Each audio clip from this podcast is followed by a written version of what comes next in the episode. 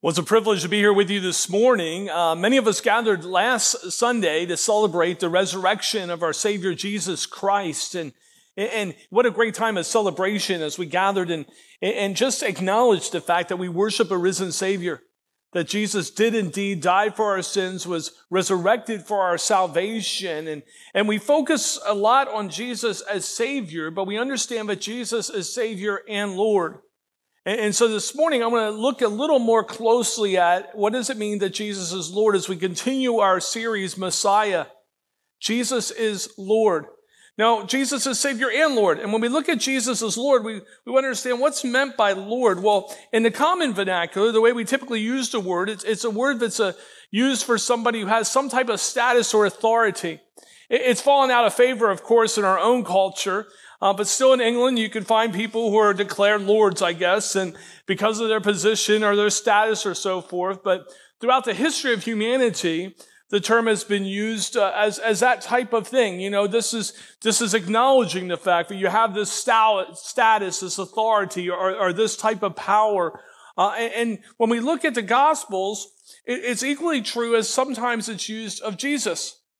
In fact, in Matthew chapter 8 and 15, um, there are two occasions where we see this. And one of them, there's a leper. And the leper's calling out to be healed, and he calls Jesus Lord. And in this case, he, he's not acknowledging Jesus' divinity. He, he's acknowledging that Jesus is a powerful teacher and healer. And in the Gospels, up to this point, that's how the word's used to Jesus, actually. That people did acknowledge that there was something different about him. Was it his status? Maybe he's a prophet. Was it his power? He obviously can heal. He can obviously provide quite a lunch to 5,000 people, you know? And so they acknowledge these things. But something changes after the resurrection. After the resurrection, this, this title of Lord, when applied to Jesus, is, is used differently. When Jesus first appears to the disciples after his resurrection, uh, Timothy's not there. Thomas isn't there. Thomas isn't there. And, and so the, the, disciples tell Thomas, hey, listen, uh, Jesus has been resurrected. And Thomas says, well, I won't believe unless I the, see the nail holes in his hand and the, where the spear thrusted into his side. And Jesus appears again. Thomas is there this time. And Jesus shows him the holes in his hands. He shows him where the, the spear thrust into his side. And this is, this is Thomas's profession. He says, My Lord and my God. My Lord and my God.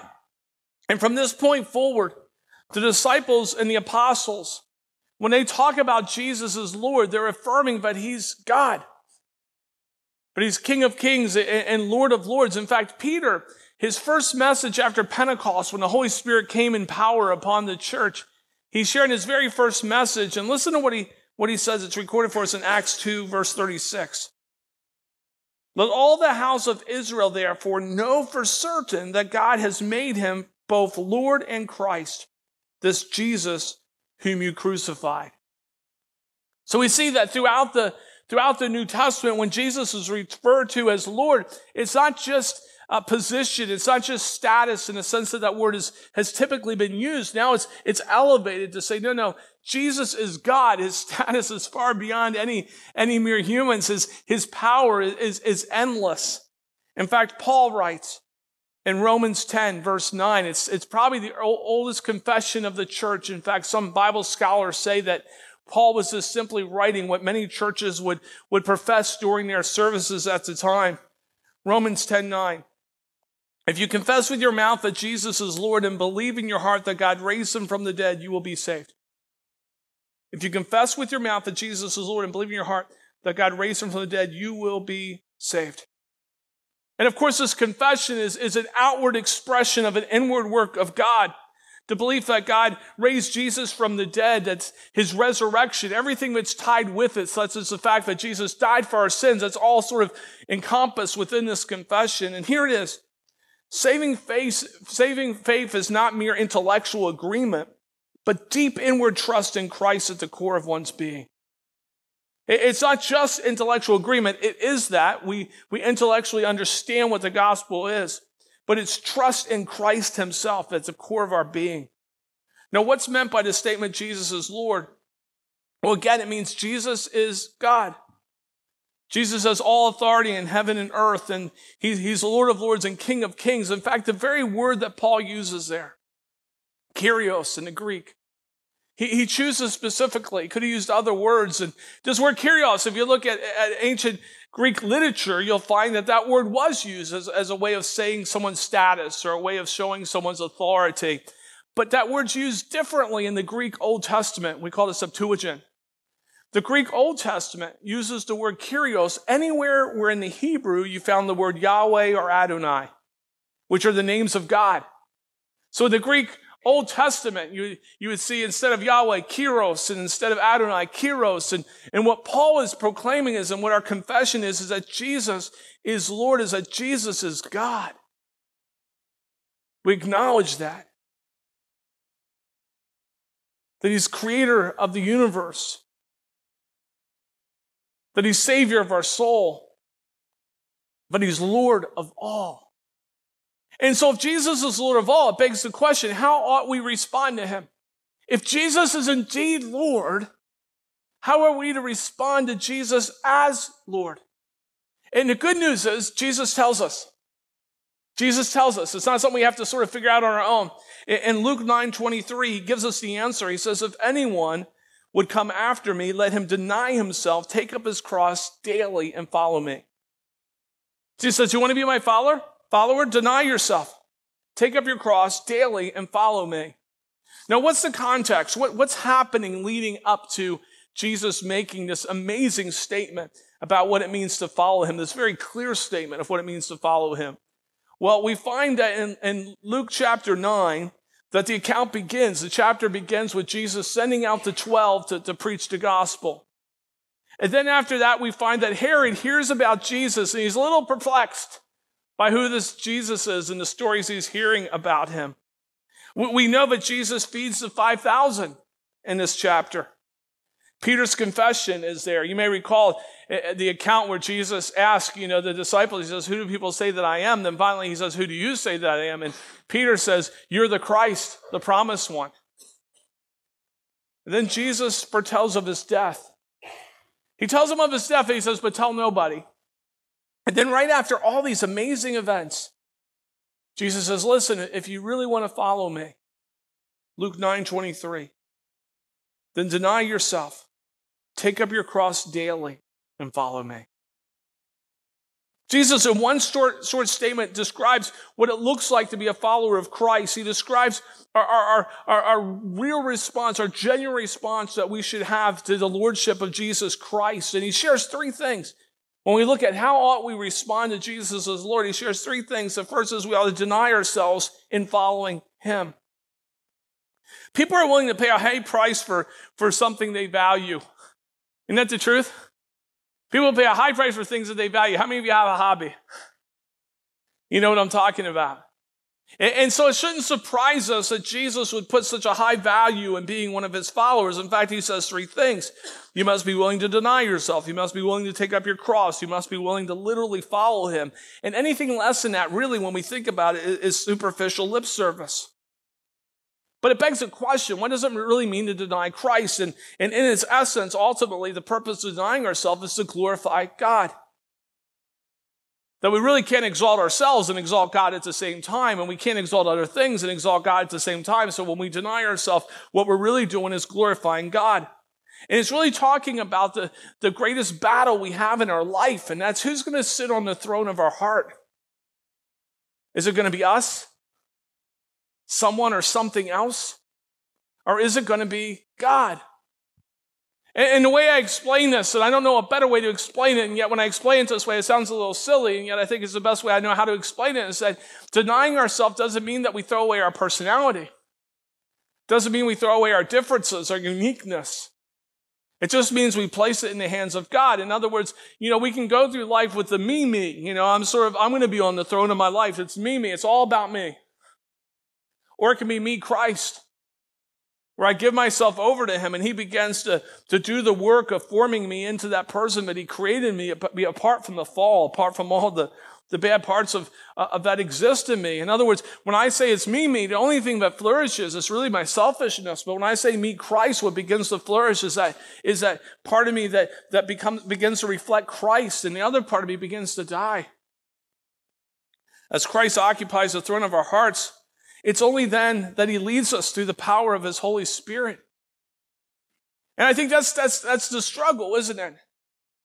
That we come to Jesus as Savior, but we wrestle with the Lordship of Christ in our lives. And part of it is, is because we just want to do things our own way. We're in a situation, we think, well, I know best. I want it to have this type of outcome, and we work so hard at it. And I just ask you a simple question How has it worked for you to do it your own way? And Jesus says, if you need rest, come to me. If you need power, come to me. If you need wisdom, come to me. But he doesn't mean come to me as me, me. He means come to me as me, Christ. Christ sitting on the throne of our life and, and leading us and directing us and empowering us. See, only through Christ's power and leading can we genuinely glorify Him and be blessed and bless others. I mean, think about that. Only through allowing Jesus to be Lord of our life can He be glorified. And only when He's glorified are we truly blessed. And only when we're truly blessed can we really be a blessing to those around us. And since Jesus is Lord, it only makes sense we should deny ourselves in following him. But there's one more thing he says. We ought to imitate him. Imitate him. Christians are called Christ followers because what? They follow the Lord. They imitate him. They obey his commands. They, they take up their cross daily. Now, what does it mean to take up your cross daily? Now, for us, we have to look back in history, but for those who first heard Christ, they, they would have exactly knew what he was talking about because in the day of Christ, people were, were killed by execution. In fact, the Romans had perfected the art of execution through crucifixion. They had worked really hard to make it as excruciating as possible. And when they crucified someone, they usually did it in public places on, on roadways and hills, like with Jesus, so that people could see. It was, a, it was a sign of their authority. It was to bring fear among the masses and say, if you mess with us, this is what awaits you. Further, not only did they do that, but insult to injury. They weren't going to carry your cross. If they were going to crucify you, you carried your cross to the place you were going to be executed. You were to deny yourself. You were to bend your knee to Rome and carry that thing all the way there. Now, applied to Christian disciples, then, it means identifying entirely with Jesus' message, even to the point of death. Think about that. Even to the point of death. In other words, we, we deny our selfish desires to use our time and our talent, our treasure, our testimony for the building up of our own kingdom, but we say, Lord, I'm going to do it for your kingdom. But you're my everything. I don't need anything but you. Carrying one's cross is giving our entire lives to Jesus no matter where he leads. It, it, it's the Christian life, it, we understand when we look at it, it's not easy. How many of you found that to be true? The Christian life is not easy. I've heard preachers and they preach and they act like the Christian life is easy, as if you become a Christian, all of a sudden everything is flowers and everything else is good. And I go, what gospel are they reading? It's not in Scripture. God doesn't promise that. It will happen to those who are in Christ. It's called paradise. I've read about it. it. Sounds like a great place, but I haven't been there yet. How about you? We live where there's still sickness. We live where there's still disruption in relationships. We live where there's still horrible things happening throughout the world. And so the Christian life isn't easy, but listen, none of life is easy on this side of paradise. Isn't that the truth? So it's not that the Christian life is easy, it's just best. It's best because we get a foretaste of what it means to be with Christ in paradise. What do you mean we get a foretaste? Because the scripture tells us that when we come to Jesus and make him Lord of our life, forsaking all else, then the peace that surpasses all understanding can fill our hearts and minds in Christ Jesus. I have a friend going through a particular difficult situation, and I asked him just the other day, I said, How are you doing? He said, I have a peace that I can understand. I said, That sounds really scriptural.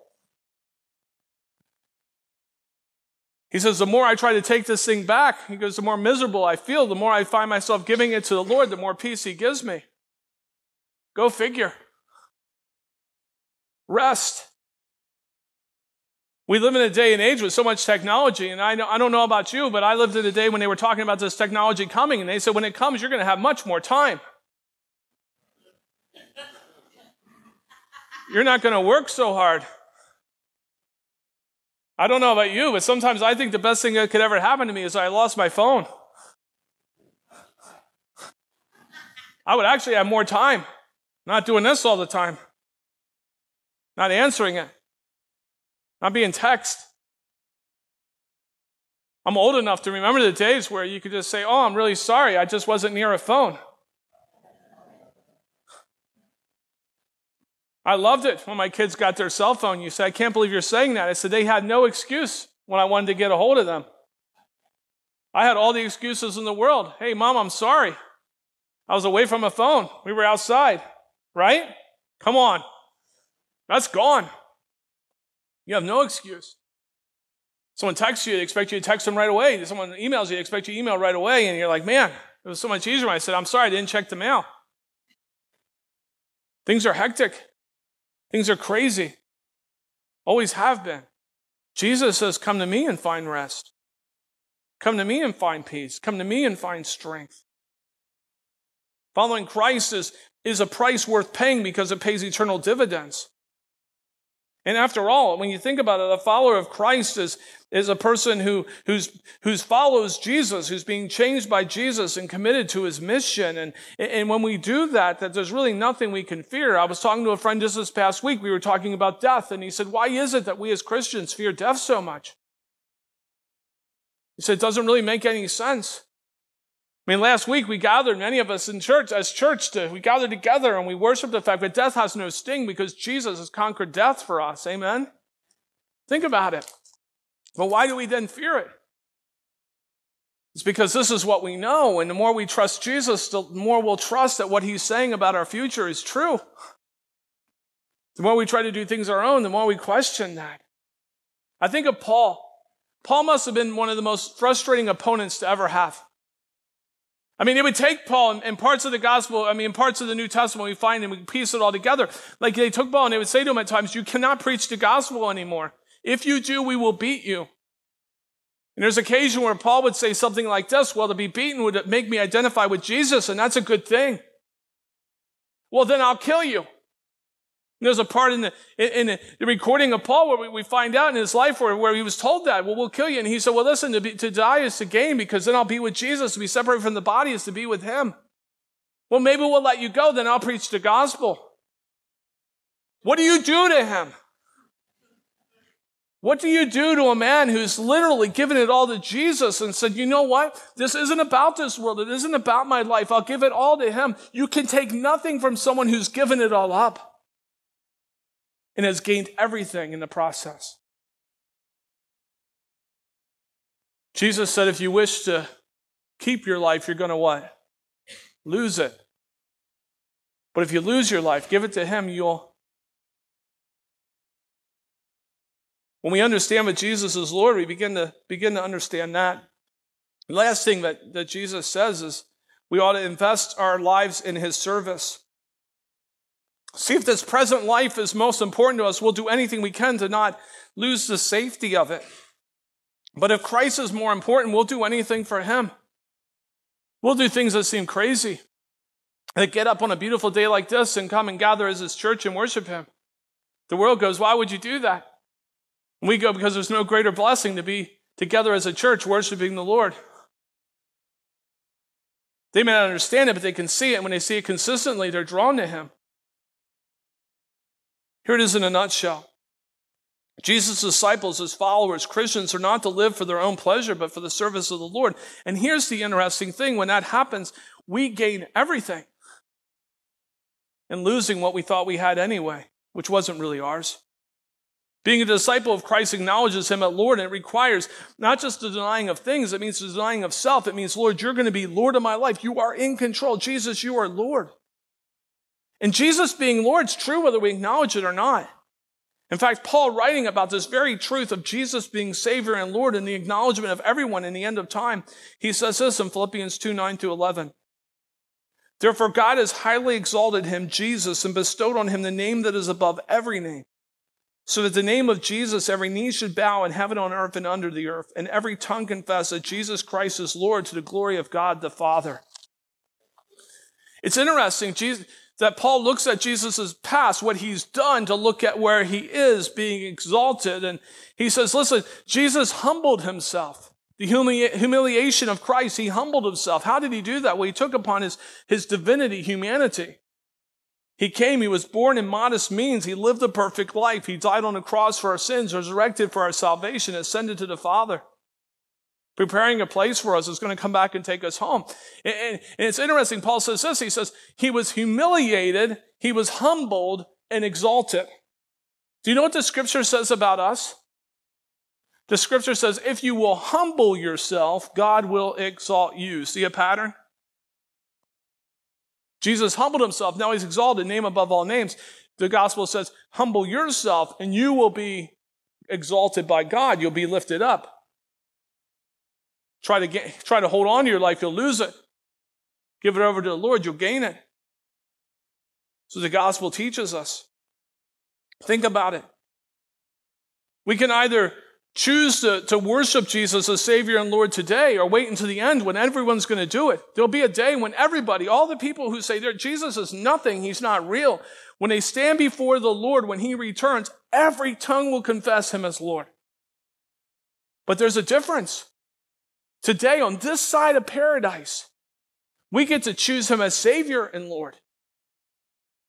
We get to have him be the Savior of our life, but once he returns, we don't have that choice anymore. We will, we will declare him Lord, but he will not be our Savior. But here's the good news if you're sitting here this morning or listening online, you have time to choose to come to Jesus, to receive his love and his salvation and his leadership in your life to come to Jesus and find rest, to come to Jesus and find strength, to come to Jesus and enter into that relationship which deep down all of us long for. To walk with Him. Today, you can find rest in Him. Follow Him. Come to Jesus, the Lord. One of my favorite quotes from A.W. Tozer, who's one of my favorite authors, and and I have to re, however, I have to reread him sometimes because he's profoundly much smarter than I am. And so sometimes I have to read him over and over again. But this statement was so clear, I only had to read it once to get it. A.W. Tozer wrote this. He said, The only safe place for sheep is by the shepherd. Think about that. The only safe place, we're the sheep. The only safe place for sheep is by the shepherd. The devil does not fear the sheep, he fears the devil. Think about that for a minute. Do you ever feel like the world, the flesh, and the devil's against you? If you don't, they are. Ever feel like you're being pounded by life and, and well, where's the safest place to be? It's not out on our own. It's next to the shepherd. It's next to Jesus. And I don't know why, but I was reading this and, and my mind went back to my childhood and that's the way my mind works. It can be a little peculiar, but you got to deal with it. That's who I am. And, and, there I was and I was thinking back, I was 10 years old and my, my brother's four years younger than me. He was six. We were playing outside about three houses down from my house, and Andy Millis, who was a high schooler who lived down the street, who was very, very mean. Looking back, I think he could not pick on other high schoolers. He probably wasn't able to do that. He probably would have gotten beat up. So he would come down and pick on us every once in a while. So he came down to our side of the street and he messed with my brother. He's six years old. Picture this. Andy's a high schooler. And my brother took nothing from nobody. He was like crazy as a kid. And I don't know what Andy did to him, but he picked up a piece of broken asphalt and threw it at Andy and it broke on his back. And Andy turned around and I could knew what was going to happen. Who's the older brother? So I said to Eric, I said, run, get dad. So he ran. Andy was a little stunned and he looked at me, then I realized, oh, this is not going to be good. I'm going to get beat up. This is not going to be a David and Goliath thing. Goliath's going to triumph. Andy being Goliath, me being not David. And this was going to be a bad deal. So I did the only thing I knew how to do, and I started running toward our house too. We were three houses down. Now, something you may realize by looking at me, God designed me to, to be very sturdy and strong winds, but not to be very fast in running. Uh, this has never been my thing. So I'm running, figuring he's going to catch me at some point, and this is going to be really bad. And as I'm running, I'm looking back at Andy the whole time. I'm not looking ahead like any good runner would do, but I'm not a good runner anyway. And so I'm looking at him. And all of a sudden, Andy stops. And his eyes are as big as a saucer. I went, what is going on? God came through. And I turned around, and there was my dad. No, dad came through. And Andy was looking at my dad, and my dad was looking at him. My dad was staring him down. Andy turned around, got on his bike, and rode down to his side of the street. And I got over to my dad, and I was standing next to dad as he was riding down the street, just looking at him like, like I had power, right? Like, oh, you went down. No, it was because of dad. And I thought about this statement of A.W. Tozer, and that reminded me of that story because I thought I never felt more secure and safe and powerful than when I stood next to my father at that moment. When Andy sort of fled. Why do we try to do life on our own? And then wonder why we're getting beat up, scared, directionless. When the Lord invites us to stand next to Him, where everyone's going to proclaim Him as Lord, do you think He has power? Do you think He can be true to His word? Do you think He can give you what you need in the moment you need it? But don't be away from Him, be close to Him.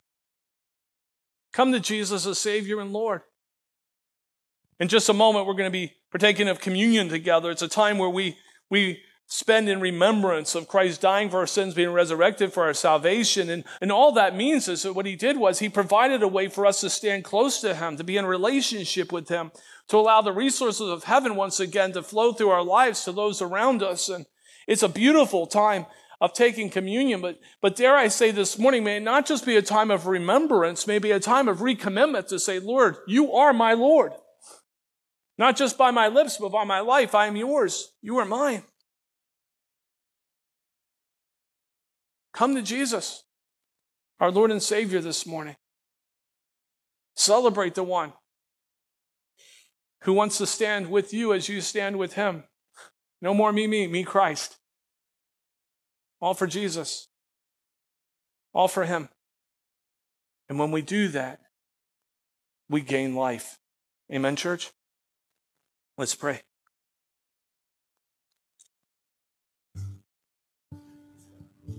Father God, thank you so much for the offer of life that we have with you. And I talked a great deal about the price that, that cost us.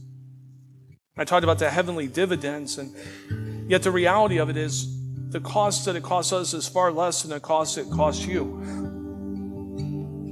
That you love us so much that you left the splendor of heaven you took upon your divinity, humanity. You were born. Such modest means, lived a perfect life, died for our sins, resurrected for our salvation. You've ascended. You're, you're preparing a place for us and promise to come back and take us home. And yet you fill us with your spirit. You're with us right now. You're here in this place. You're working. And God, I pray whether on this Canandaigua campus or wherever the people may be watching this online, that God, the genuine nature of your love for the, uh, each and every one of us would be, would be felt. More importantly, that it would be believed. Because you didn't just say you loved us, you demonstrated it on the cross. May we stand close to you. May we receive you, Lord Jesus. Even in this moment, if someone's yet to say yes to you as Lord and Savior, why not at this moment? Come to Jesus. Receive him as Savior and Lord of your life for all of us, Lord God, whether we're standing next to you or whether we need to stand next to you, may we all leave this place standing next to you. May you have your way in and through us. Help us follow your example. Help us live for you. And as we humble ourselves, we realize it's you who exalts us. Thank you for such a beautiful blessing, Lord God, that we can spread to others as we scatter throughout this region after this service sharing your love and message with those in the places where we live, where we go to school, where we work, where we play. Have your way in us. And Lord God, thank you. Thank you for all you've done to provide for such a life. In Jesus' name, amen.